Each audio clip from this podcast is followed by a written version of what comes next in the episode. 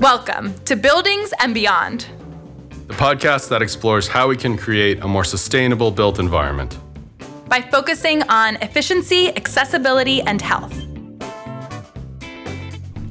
Hey, I'm Rob Aldrich. In this episode, I talked with Christine Liaukus and Adam Stenftenagel. We talked about improving efficiency of homes, mainly existing homes, single family homes, uh, or at least low rise. Adam and Christine come at this from different angles, but I'll let them describe those angles. But this was really cool discussion. I really enjoyed it. Before we dug into things, I asked them to introduce themselves separately, starting with Christine. I'm Christine Liaukus, and I am a registered architect and certified passive house consultant. I am at the Center for Building Knowledge at the New Jersey Institute of Technology, and I've been focused on energy efficiency and sustainability for a long time. Uh, since my days back at Steven Winter Associates working on the Building America program. And um, the thing that I'm focused on most right now is something called opportunistic retrofit, which I know we're going to be talking about today. So I'm very interested in making existing buildings more energy efficient since that's mostly what we've got to work with. And I asked Adam to introduce himself. My name is Adam Stenftenagel, and I am the CEO and co founder of two organizations, um, Snugg Home and Radiant Labs. And both of our companies focus on uh, really energy modeling and energy um, just analysis, cost benefit analysis, uh, and the financial calculations around doing energy improvements on buildings. Um, so uh, they're software companies. Uh, they got different roles and, and whatnot. Snugg Home is uh, energy auditing tool that's largely used by contractors in government and utility type programs.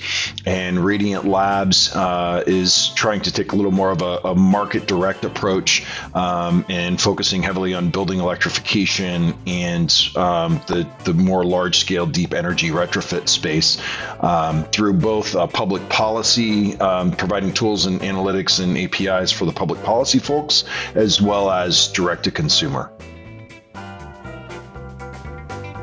Well, thank you both for being here. Uh, this this is, this is a cool topic, and I had I had talked to you when I was thinking about doing an episode about improving, you know, performance efficiency of single family homes. I had kind of talked to both of you separately, and you're both kind of coming at it at different angles, and I thought it'd be kind of a cool cool discussion to talk about both angles. And Adam, your angle, uh, correct me if I'm wrong, is is a much more mm, comprehensive approach. So really, and you mentioned deep energy retrofits, and from an energy geek's perspective, that's kind of the more interesting and appealing and exciting. You know, you're going all the way. You know, getting to zero energy or or whatever with existing home.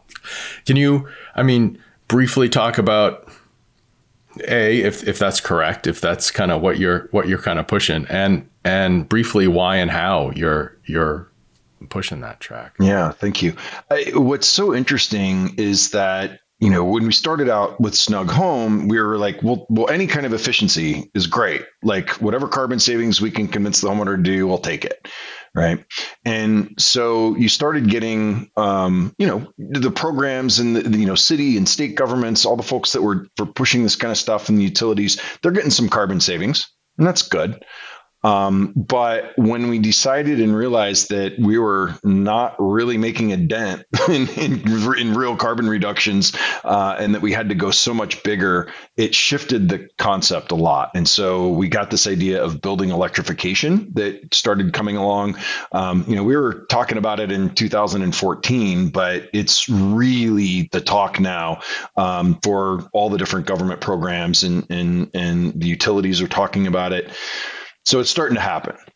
And building electrification is an interesting little character because um, you know we've got some great new technology heat pumps that can heat the house with electricity way more efficiently than the than electric resistance heat of course but but even way more efficiently than the heat pumps uh, of of the of your parents and your grandparents uh, in the Midwest kind of thing right? So it's it's very different world of technology. So we're like great. Now we got some new tech um, we've got induction cooktops instead of gas stoves, really precise, amazing cooking experience. We've got heat pump water heaters, just phenomenal uh, energy savings that you can get out of those things. And so there's this big push towards electrification, but it doesn't always work in every circumstance. And so when we started Radiant Labs, we were trying to figure out um, what are the situations where electrification makes sense and what do you have to do in order to get it to work? And then how do you get it to be financially viable?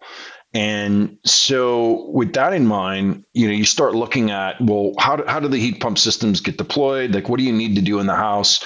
Um, most central heat pumps need uh, can can produce at most 40,000, 45,000 BTUs an hour at the coldest of the cold temperatures outside, and not a lot of homes only need that much energy, you know, in order to keep the house warm, um, at least without improvements. So, building envelope improvements become absolutely crucial, especially in the cold climates where these heat pumps can actually keep the house warm. Like they can do a good job, but the load and the sizing of that equipment has to be able to match, um, you know, what what the house needs. And so envelope improvements have just become crucial for even getting these heat pumps deployed um, in, in, in many of the climates throughout the country. California, no problem, right? Very mild, not a big deal. They work everywhere. You don't even need cold climate heat pumps in California. Um, but in a lot of the places we were looking, Colorado, where where we started our company, and in New York State, which is one of our biggest um, clients right now, um, it's very difficult to get those houses down to even 40,000 BTUs an hour, right? And so you got to you got to go pretty deep to do that. The other piece of the puzzle is even if you had a heat pump that was sized right and could could do the work, if you've got really cheap natural gas that you're trying to do the economics against, they just absolutely don't pencil out from an operating perspective, right? From operating cost perspective. And so um, you have to think bigger than that, right? It, it's 72 cents a therm, which is what gas used to be in Boulder only a couple of years ago, um, compared to 13, 12 or 13 cents a kilowatt hour electricity. Um, even an 80% efficient gas furnace was still less in operating cost than a high efficiency cold climate heat pump. And that's just not going to work, right? You're not going to convince people to pay more for this new technology, even if it does potentially save the planet. So, the thing that we had to bring into that picture is rooftop solar. Rooftop solar, amortized cost of rooftop solar is so much less than your grid electricity. If you've got net metering available, um, it's a no brainer. And so, I mean, I did this work at my house. I had just moved to Florida uh, last year and bought a 1955 house in St. Pete, and we, you know, did the rooftop solar. I, I got this installed for two dollars and sixty cents a watt, with a 25 year production guarantee.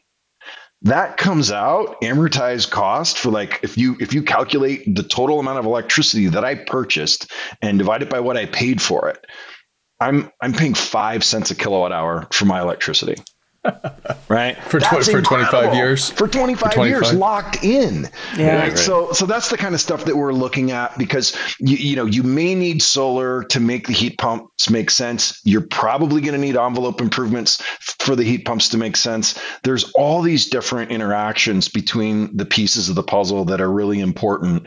And so, you know, I, I just say as we look at all these new rebates coming in, you know, we, we can't just throw heat pumps randomly at the wall and hope they stack right?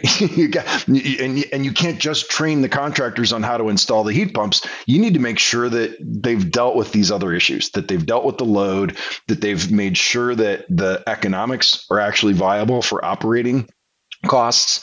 Um, so, so that's what our software is really trying to help drive is the education around that and the modeling to help you figure all those pieces out. So so if you so let me see, see if I heard you right. So your your focus you know you're you're going big. You're going you know envelope improvements, load reductions, PV.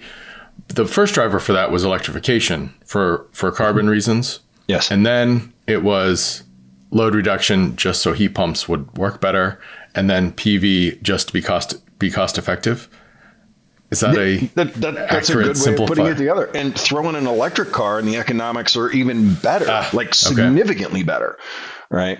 So, um, so yeah, that's really the approach that we we we took when we were given the challenge of how do you make electrification work. Gotcha. So, and Christine, and talking with you, you are maybe not focusing on so much deep scope, but hopefully much broader scale of of retrofits. Right. Um, can you talk a little bit about some initiatives you you've been working on?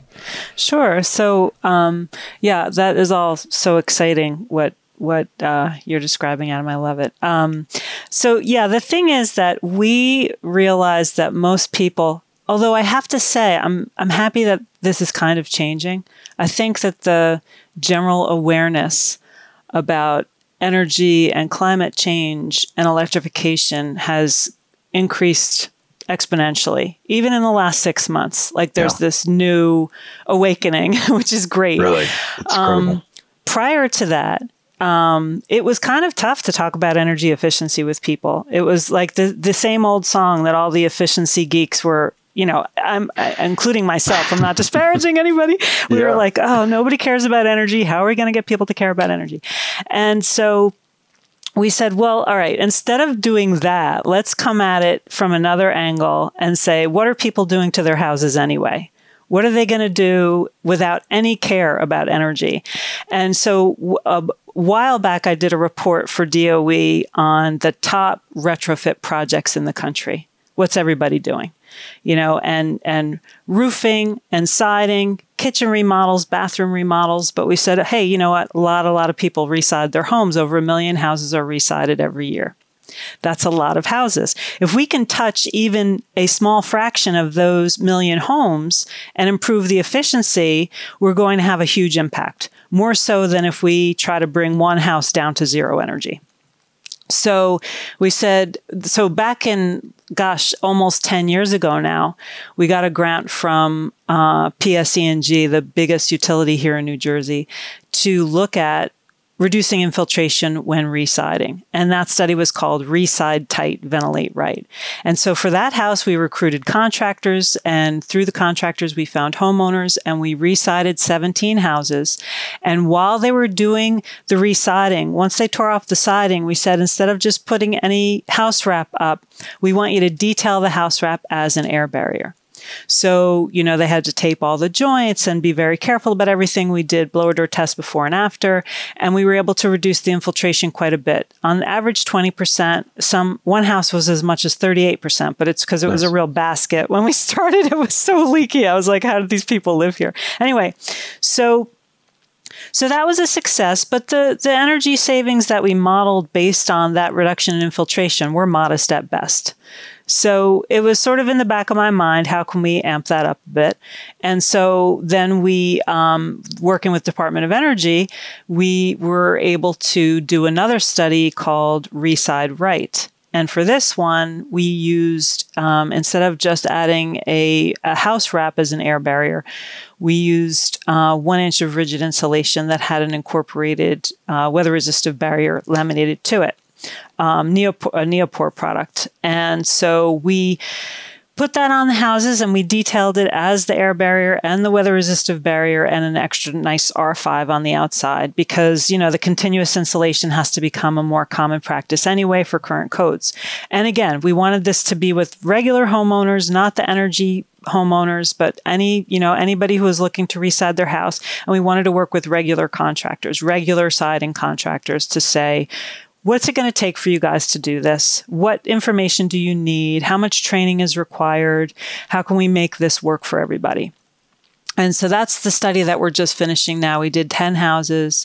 The infiltration reduction wasn't as high as it was with the house wrap because, you know, you're working with a three dimensional product instead of just a sheet product. So it was a little bit more tricky.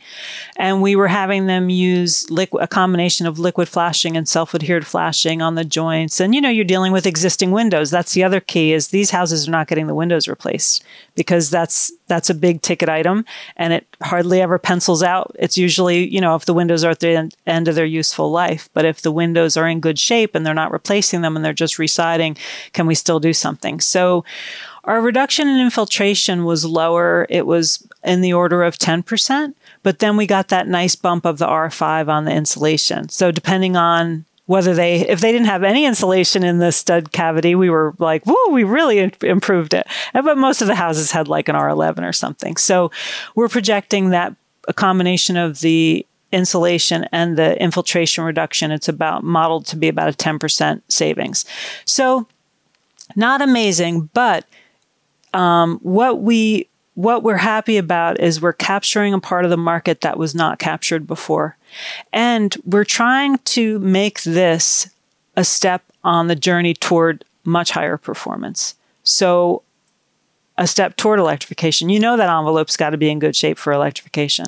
Mm-hmm. So, this brings that awareness and they can go further. Now, a study that we're just starting now is called Renew Wall, like renewal, but it's spelled as renew hyphen wall. And okay. with this one, we're get the pun in there. I just had to make that totally clear. So with this one, we're doing two inches of rigid insulation because from a labor perspective, it's pretty much the same as doing one. You have to detail the the trim around openings a little differently, but you know yeah. it's nothing that the siding people can't handle. Most of the time, they're doing that with a with a break on site anyway, so it's not it's not a big deal. Anyway, um, we're doing two inches of rigid insulation, and we are using a ThermalBuck around existing windows, which is a you know that the product that tries to give you a thermal bridge free install of windows when you have exterior rigid insulation. And we're doing a high performance storm window over existing windows because again, we're we've got windows a lot of times they're still okay, but the high performance storm windows, we're working with BRINC Building Products and uh, for the ThermalBuck, and Alpen Windows for the high performance storm, and BASF for the for the foam, and um, with their light high performance storm window, then you know we were look at these infrared images of our study and we're like oh the wall's so much better but look at that energy dog of a window. So now we're going to have that the window taken care of and we'll be able to do it all from the exterior so that we're not you know making it too disruptive for the homeowner. And we kind of see it as a way you know everybody's excited about panelized solutions like Energiesprong and those kinds of things. And those are really cool but our existing housing stock is so idiosyncratic. It's like everything's different. So for a panelized solution, uh, that seems to me like that's cool, but you know, we we have too much variety for that. This is, you know, mass customization in a way. So that one is just starting and I'm really excited about that because I feel like with the two inches of rigid and the and the windows, we're gonna get closer to driving those loads down much further yeah, and on absolutely. a path toward electrification. So there, there's no doubt about that, uh, Christine. I love the idea, and I um, I'm curious. Is this? Uh, I know Alpen made a uh, interior storm window. Is that what this yeah. is? That's so. that's not? the WinSert. And so, what's cool about this project is we're working with Alpen for an exterior install. So we are ah. reconfiguring that, and then the ThermalBuck, as you probably know, is designed for install in a rough opening. We don't have a rough opening. We're going to have plywood and a window. So thermal mm. buck, uh, so the ThermalBuck and the uh, and the high performance, the WinSert is now going to be called something else because it won't work as a WinSert. Um, and what I really love is I'm at the um, I'm at the uh, College of Architecture and Design at NJ at New Jersey Institute of Technology. We have architecture students, we have industrial design students. So right now, I just had a meeting with an industrial de- design student he I said these are the components we're working with. He puts them into SolidWorks, which is like the software the industrial designers work with.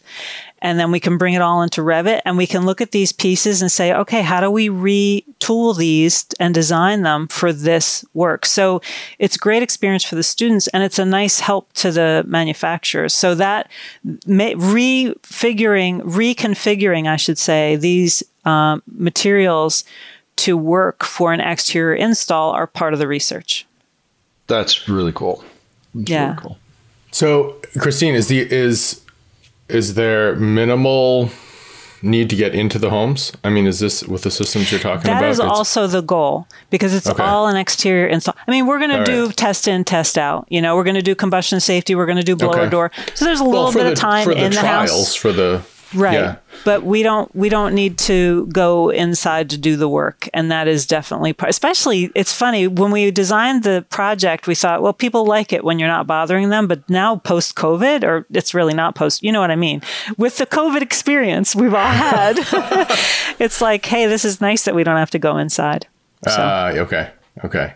And so again is the idea that somebody needs new siding they'll call you know, they'll go to the not the yellow pages. They'll they'll Google siding contractors in their in their neighborhood and, and right. Uh, that's and, the you know whoever they call, they might be able to offer something along these lines. Well, you know, and Rob, you're totally touching on what's so important is like, yeah, that's cool, but if it's like a bunch of people in a university and the Department of Energy, who cares? And it's like, okay, well, we need to get the siding contractors. So a lot of companies have certified installer programs. And so, and some of them have a green certified installer program. What I would love is to come at it from several different perspectives, but one of them is, hey, can we can we approach the uh, siding manufacturers and say, this is a package we've designed, we know it works. Can this be part of your uh, siding certification program specific to this?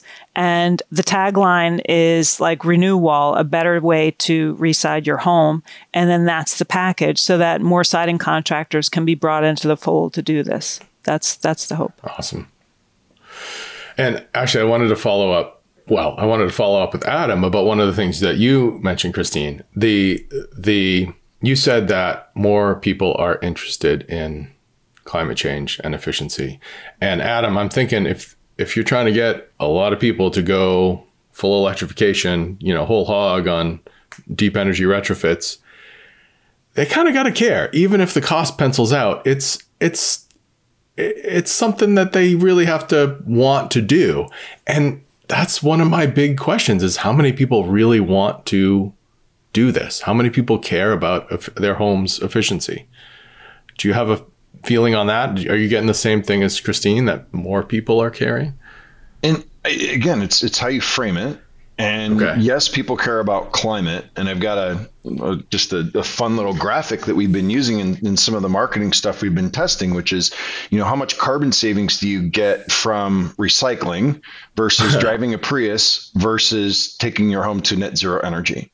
And it's like 40x. I mean, that's great. So much different. It's, it's it's an absolute game changer, right? And so once people see the size of the circles that represent yeah. this carbon savings, you're like, oh, yeah, I don't even need to recycle. If I if I get it, if I have a net zero energy retrofit house, like I'm good. Like I can yeah. fly inter you know across the ocean multiple times a year and still I'm good. You know, not that we'll we're advocating to, we'll any of that, that. But, but, but you know, right. it's like what what matters, right? And so you start right. looking at that, and it's that carbon guilt that that you know the, the, all these you know the corporations have been throwing at us to to make us feel guilty individually for doing this, for being people and human and living uh, uh, in in this capitalistic world, and you know you're bad and try to you know recycle. But that's just crazy. So if you can do something that has so much more of an impact that actually doesn't make you change your behavior that's huge. Well yeah i just want to interject just really quick too is the company saying you're bad so you better recycle and don't pay attention to what we're doing Exactly. right. Right. Yeah. Yeah. Ch- just shifting the blame, and it's exactly. It's yeah. So so partially, you know, that answers your question, but that's that's really more this climate perspective. But I mean, here's the thing: when I have people over to my house, which I've taken to net zero energy, and we can talk about all the different things that I did and, and whatnot. But when they come in, they notice how much more comfortable my house is. They notice mm-hmm. that they don't hear that interstate anymore that's uh-huh. three houses down when they walk oh, through the geez. front door. They're like, wow, it's so quiet in here. Oh, wow, man. it's really comfortable in here. Oh, there's no humidity in here. I mean, Florida, that's what matters, right? You know, yeah, sure. It's, it's, comfortable, but it's not freezing like most people's homes are freezing cold to get rid of the humidity. My home, it's comfortable and mm. there's no humidity, right? Or the humidity's decent. So, as soon as people get to experience a home like this and like wow this is a 1955 home? Like this is just an everyday you know podunk house in the middle of st petersburg. Like how did you do this? Then they get really excited and mm-hmm. they're like i want to do this to my house. And you know doing word of mouth that's that's not that's a easy. lot of people. It's a, lot, lot, of people, people coming to your house. of, you know but but it's it's the more we can demonstrate it the more we can get people to just have that experience for 20 minutes um, really starts changing the, the mind frame, I think. So, so visiting friends, family, neighbors who've done something like this, you, you think that's one of the biggest movers? It, it, it, of course, it's going to be way too hard to scale if that's all we've got. So, but but the so the thing that the thing that I think is most interesting now are these rebates. And so, Christine, I've, I, I'm really curious to see what the thoughts are around. You know, here here we are with these, you know, nine billion dollars worth of rebates coming down the line. Yeah. That are going to be deployed to 50 state energy offices across mm-hmm. the country, and plus 27 billion in financing that will be mm-hmm. available for this stuff. Now, if you add insulation to this siding project, all of a sudden you can get rebates for right. that project. Right. Yeah. If you do storm windows, yeah. you can model that. Now, though, though, there may not be line items for interior window storm windows or, or, sorry this this exterior storm window you're doing you may not get that in the low income program but you can model the savings for that and right. get a lot of credit for those things so you do that siding retrofit put that together all of a sudden all these siding contractors, they can start taking advantage of something that they could never take advantage of before. Yeah. And get all these rebates. Right. right? So, so that's a big piece of the puzzle. And, um, you know, and homeowners know that this climate bill's out and they're calling their contractors left and right like we want the rebate. How do we get the rebates? And we're yeah. like we, we don't know yet. It's about a year out so yeah. a little bit of red tape first part. yeah but, but you know and, and so that's going to allow a whole different like grouping of folks to, to to to talk about this in a different way and bring a lot more customers to the table i think. So I've, I've uh, two questions and they're related and I'll I'll for both of you. I'll start with you, Christine. Like like the the second part of the question is about financing, so you can think about that. the first part is about is about uh, planning and staging. And and Christine, you're talking about well, I have to reside, so let's do something there. If we're trying to get to zero energy or dramatically reduce carbon, go full electrification, how does staging that work? How does planning it work? And Adam, maybe it, I'll come to you in a second, but maybe it sounds like you're pushing for it all at once, which may be a too big a pill to swallow, scope, cost, maybe with rebates or not. But Christine, do you see, I mean, with, with contractors you're talking with, do you see this as kind of step one to getting to much much more i do and it's it's so interesting because before you when you said i have two questions i was going to say wait, I want to talk about something, and this is what I wanted to talk about. um, because one of the things that is a little bit tricky with the research I'm doing is I'm only dealing with the walls. And we know there's a ton of leakage at the ceiling, right? Especially because uh, where I'm working in the Northeast, a lot of houses have a true attic and, you know, there's, there's loss there. So before um, IRA came out, and even like a while back, I was thinking this really needs to be a point where we talk to the homeowner and say, hey, for your infiltration to get even better, you can deal with the attic and then try to connect them with like a home performance with Energy Star contractor, BPI contractor, somebody like that. So that was sort of a mini piece of the whole infiltration picture. But I really, I've been thinking about a lot about how do we put people on a path to zero over time because that is the reality for most homeowners. You know, okay. most of them don't have um, a ton of money in their back pocket waiting to spend it on the house. Some do, a lot of them don't. I'm actually going through this right now with my house. My house is from 1926 or 28 or so. And it, you know, we went through the Home Performance with Energy Star program several years ago. We did the dense pack uh, insulation and did the air sealing and all that. But um, my kids keep getting bigger, so I had to add on because my my son's room is kind of like a glorified closet with a window, and that was okay when he was four, but now it doesn't work anymore. So what's interesting for me is I'm modeling the house in Passive House and I'm saying, all right, well, the new part of the house is going to have um, fiberglass cavity insulation, and then it's going to have three inches on the outside, and we're going to do triple glazed windows. And th- so I've got, I'm going to have this like almost a Maserati, and then I'm going to have, you know, like a, a Ford Escort on the other side. So no, no disparaging to Ford Escort. Anyway, you know what I'm saying. So, so how do and the plan is the house is stucco. So the plan is okay, that's phase one is the addition is going to be high performance. And then we're going to wrap the rest of the house in foam and we're going to do high performance windows on, on the existing windows of the rest of the house. And we're going to be, the new part's going to have a heat pump. The old part still is using the boiler. Then that's going to be moving over to heat. So it's this sort of, and the tough part is you can't just give people a simple map because all the houses are different. At the same time, there's probably a better way to have some sort of base armature that says, this is what's, this is where I am with my enclosure. This is where I am with my equipment and how can I get from point A to point Z, zero energy over time. So that's really what we need to be mm-hmm. able to provide people. And of course, it's a lot uglier in reality because it's like, yeah, that we'll just do this. And it's like, well, you know, the railing to my front stoop is going into that wall. And if I put foam on it, it's not going to look, you know, and then you're pulling your hair out with everybody. But that's yep. the way it goes. So. yeah. So, so, so Adam, with, we're thinking about going much deeper. A, can you stage it? B, if you do it all at once, how do you how do you pay for it? Easy, yeah. easy questions. Yeah, yeah. I mean, you know, so to the to answer the staging question, yes, you can stage it, but it's got to be done in the right order. Okay. And right, so if you know Christine's saying, well, oh, I need new siding. My house is falling apart. So I'm a homeowner and I'm like, my, my, my mental model is all about the siding.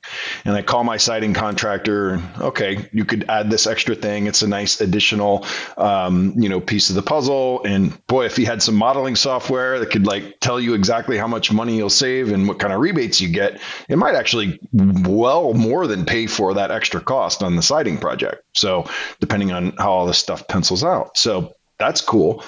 Okay. If you're a furnace contractor and your mental model is, I need a new furnace, wait, my air conditioner just went out and it's still 90 degrees in Florida and it's humid as all hell. like, now what? Do I just go put in another outdoor unit? My father actually just went through this yesterday. I said, no, go for a heat pump. See if you can get the heat pumps, you know, go for, you know, and they didn't exist.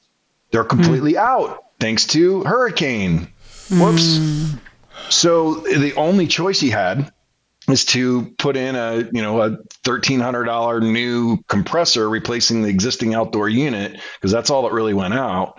But we had an opportunity to get a, a heat pump in there to do for all the and you know couldn't do it because they didn't have it right. But you know at that point when you got this emergency replacement, it's you, you got to make a game time decision. And if you are not primed for this concept of a heat pump at all, it's going to be a pretty tough sell. Hmm. So in our world, you know, what we're trying to do is we're trying to get in front of that homeowner before they have to make that decision, before their equipment actually breaks, and say, "Hey, do you have old equipment? We think you might because we pull permit data and have a whole bunch of information that talks about permits.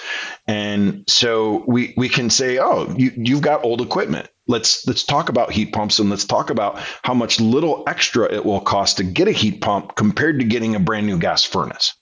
Right. So that incremental cost is such a huge helpful selling point if you can get in front of that emergency replacement.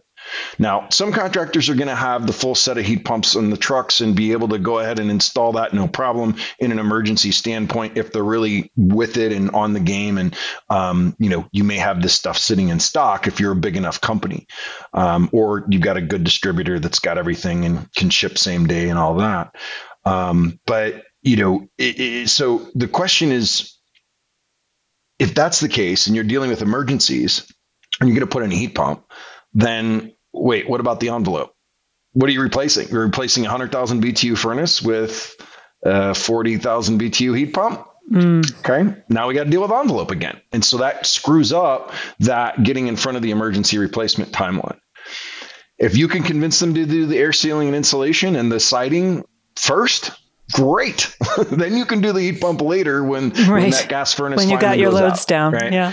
Um, so so that's that's the problem with the staged approach. Yes, you can stage, but you have to do it in the right order.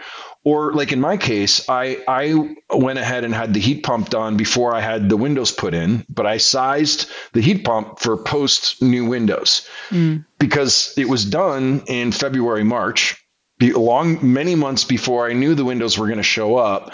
And then uh, by the time peak cooling season came along, I would be okay. Right. So that's not a multi year staged approach. It's a four, three, four month staged approach, and that works just fine. Um, but we modeled the whole thing ahead of time so we knew what size we had to be able to target. Like, what size system are we going to put in when the peak season does come around? Right. And it did fine you know, since it wasn't peak season, it kept the house comfortable. Um, so those are the types of things you look at there. But but in, in terms of how do you go all in, financing, financing is the key. And you know, again, we I, I mentioned earlier, there's 27 billion dollars of new money going into the green banks to help with this financing. And so that's that's going to be huge. The key thing here is to get that interest rate down. Like I hope that they can really make sure that that's subsidized, and so that the the, the interest rates are low. Low interest financing not only is really cost effective, it helps the cash flow make a lot of sense for these larger retrofits, but it also is really attractive to consumers. If a consumer's mm-hmm. out there like, oh my God, my mortgage rates are now seven percent and I can get 2% financing for my home remodel and re- retrofit, oh, well, I want that. Or even 4% you know that so yeah. so and, right. and, it used to be the other way around where you know the, all this energy financing was seven eight percent but yet like heck i could refinance my home and get it for three percent why would i dare do that like mm. you know so Jeez. so you were fighting in the opposite direction so so who knows what that's going to look like now but um, that that financing is so important to making all this start to make sense and you know even that five cents a kilowatt hour i paid for my solar system mm-hmm. if i would have financed that on a 20 year loan, I still would have been coming out at nine to 10 cents a kilowatt hour. Hmm. From day one, I'm still three right cents less than the grid. So, you know. Have have either of you seen financing mechanisms or or or any other mechanisms really be to, to make this a lot more accessible to lower income people? That's something that I've seen programs really struggling with. That you know, it's not the people who really have this bigger energy burden taking advantage of these programs and of these dramatic savings. And I, I don't know I don't know how to do that. Have do either of you have the have either of you seen effective strategies or ideas to BlocPower. to get at that? Okay yep they're, they're the leasing Good. model. Right. Right. They okay. they take on all of the infrastructure cost and they basically sell you heating and cooling as a service. Hmm. Right? It doesn't matter what your credit score is. They take on all that risk. They do all the, the, the retrofits and they sell you heating and cooling as a service. Cool. Um, Sealed is another wonderful vertically integrated company doing similar work. right? And they've got a financing model that you only pay them back on the loan based on how much you're saving off of your bill. Hmm. So your bill does not change at all, but you get all the increased comfort and benefits and you know of that until the loan is paid off and after the loan is paid off all that stuff is free now and you've got a much reduced energy bill. Right. So there's models gotcha. that can do it. I think the other big thing is um, the, you know, 40% of all this new money is got to be geared towards low to moderate income. Right. And the um and and, and the the electrification rebates component of the climate bill is for some billion dollars in line item rebates for low to moderate income. So you got to be um, less than 150% of area median income. And if that's what you're making, you know, these rebates are incredible. If you bundled the rebates and did Christine's solar, you know, siding project, right, mm-hmm. with the line item rebates and got the modeled rebates for the siding and the windows and got the line item rebates for this, you're t- uh, that's that tops out at twenty two thousand dollars worth of rebates. Wow. And you're probably looking at maybe a thirty thousand dollar total project so in that case, if you're in the lower incomes, um, you know, you would have to finance, you know, eight thousand dollars maybe, and and then you have the financing. Of course, you got to deal with, you know, how do you finance? Um, depend if your credit score is really low, right? Mm. If this new financing does not have some methodology to still loan to people with low credit scores, um, or debt to income ratios and things like that. You know, I think that's going to be crucial for deploying this financing but it's already designed. It's got to target 40%, you know, low to, low to moderate income, or it's got to, it's got to be hit those disadvantaged communities. So I think it's going to happen. And I think there's going to be a lot of opportunity for uh, a broad spectrum of folks to get the fully deep energy retrofit and, and affordably. So cool. I can't believe we've already been talking for almost an hour. Um, wow.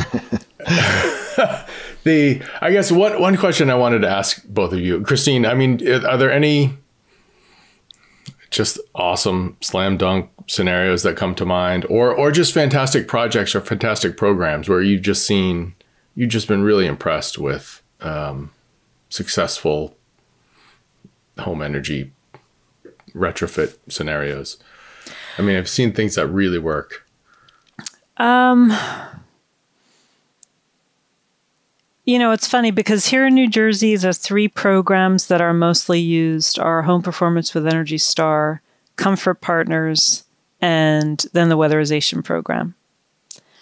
And it really seems to be um, the goal where you land on savings is so driven by the programs. And I feel like it's even, at least within home performance with Energy Star, it's so driven by the what the contractor is kind of focusing on, whether they're mechanically focused or they're, you know, enclosure focused. And most of ours don't seem to be as focused on the enclosure. So they're looking more at the equipment. Um, and that has me a little bit concerned because because of the things that we've been talking about that if we want to go yep. toward heat pumps then the enclosure is kind of left behind. So i know you're asking for positive. That's not so positive but that's something that i'm a little bit worried about.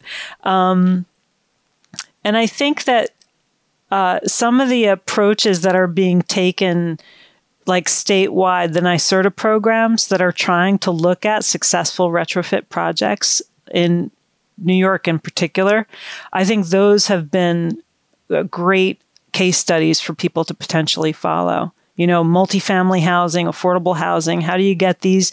How do you get these to perform well? And then how do you set up case studies so that other professionals can follow in those footsteps and do the same thing on more buildings? I I think case studies. I would love to see more case studies, and not on both sides, like case mm-hmm. studies just for consumer consumer level case studies right. with you know real people, real buildings, real energy bills, mm-hmm. and then deeper case studies for the contractors. Right. You know, if it's like, oh, you know, this will never work. Oh, hey, look, here's the data. It worked. It worked perfectly. Right. Adam, any great success stories that come to mind? Program level or one house that you thought was awesome or Mine, no. yeah, nice, awesome. I mean, it's That's it's awesome. fun, right? I mean, it just like uh, just doing it doing it yourself is super interesting. Um, you know, getting to eat your own dog food is is you know is always the thing. You like Great you, analogy. talk it, you, you preach it. You know, now actually go do it. Oh man, it, it's really hard. And I think that's the biggest thing that I've learned from this process of of managing a complex net zero energy retrofit with five different trades in my mm-hmm. house Yeah, right. and especially in a new area where I don't know any of the trades. And so I'm starting from scratch, not going to the yellow mm. pages, but to the Google reviews and, um, you know, finding three or four contractors to come and give you a bid from each of the trades. Because down here, there's no vertically integrated anything. Like nobody's mm. like thinking All right. home performance down here. Um, so it's humbling and interesting and it's like oh man can we build solutions? Can we build tools to bring these pieces together to help facilitate project design to help educate the consumer and make this all way easier? Because I probably put in 150 some hours of my life just into figuring out what needed to be done to this house, finding the contractors and pulling the trigger on it. Yeah. Right. And we got to be able to do that in five hours. And Yeah. Oh, jeez. you know, at least, Yep. and and and then make it cost effective and and you know get everybody on board. So I think there's a lot of different solutions.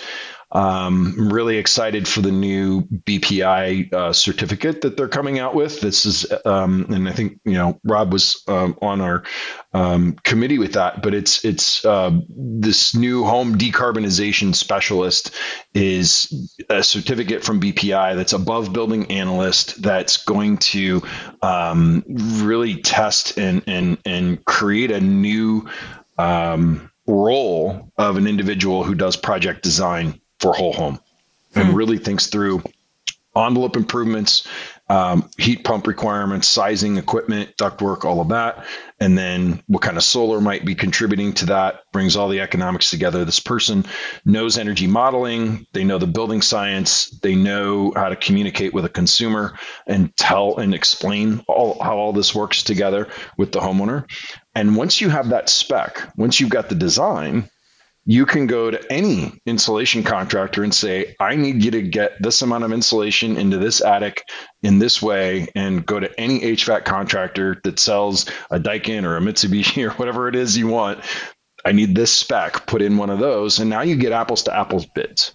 Mm-hmm. And while we haven't like proven this and gotten it out there, this is the idea that I think is going to allow this whole thing to come together um, as the rebates get deployed and as technologies continue to increase and, and improve, um, that's going to be crucial because I don't see a lot of new home performance contractors coming online to be, you know, there's going to be the vertically integrated folks, right? And they're they're out there, and but they can only do so much. They're, they're not going to Yeah. be able to do 80 million homes. Right. And, Yeah. and there's a reason why you have um, why there's why there's no national HVAC companies. There's no national insulation companies, right? You have plenty of national um, you know, card companies and like I mean, there's so many different Yeah. uh, explanations. I probably come up with better examples there, but but there's there's lots of national corporations that do all different kinds of services, but not not in this space. So maybe you might have just answered my last question, which is, if we were to talk again in five years, what do you hope we'll be we'd be talking about? That this whole thing has been really successful, and most homes Yeah. are now electrified, and, and we've, we've done we've done at least 40 million out of the 80 million by then. That's that's what we got to do, but um, we'll see. Christine, if we were to talk again in five or ten years, what do you what do you think, or what what do you hope we'd be talking about? Uh, I would hope that yeah we we've seen this complete excitement and um, adoption of low energy homes, and that we're moving on to discussion of regenerative buildings, and you know Ah. actually improving our surroundings with our buildings and having them function more like you know, like trees and, it, you know, moving to the next level with this. So, and having it feel like, you know, something that people, you know, that the people who are doing the work can have pride in what they've done and that the legacy of what they've done is, um, is something that they can feel aligned with their values like we've done the right thing and we're you know we're as goofy as it sounds we're making the world a better place so Yeah. Absolutely. I mean, yeah, take it. I take pride in my work. It's you both do clearly. It, that definitely shows, and that's that's awesome. And and I love working with contractors who do the same thing. yeah Yep. fantastic. Awesome. Well, thank you both very much. That was a really fun conversation. that was thanks Good. Good. That's awesome. Thanks again to Adam Christine. We have links to their info and their organizations uh, in the show notes. We also have links to several of the other resources we mentioned. Buildings and Beyond is produced by Steven Winter Associates. Visit swinter.com slash podcast to see the show notes. That's swinter.com slash podcast for show notes and other episodes. And check out our careers page if you are interested in uh, exploring opportunities to help improve buildings. We have offices in DC, New York City, Connecticut, Boston. Uh, actually, our Boston office recently moved to Somerville to Greentown Labs in Somerville. Uh, thanks for listening, and thanks to the podcast team here, especially Alex Mirable, who really does a lot of the heavy lifting, producing this podcast, and also editing many of the episodes. Thanks again.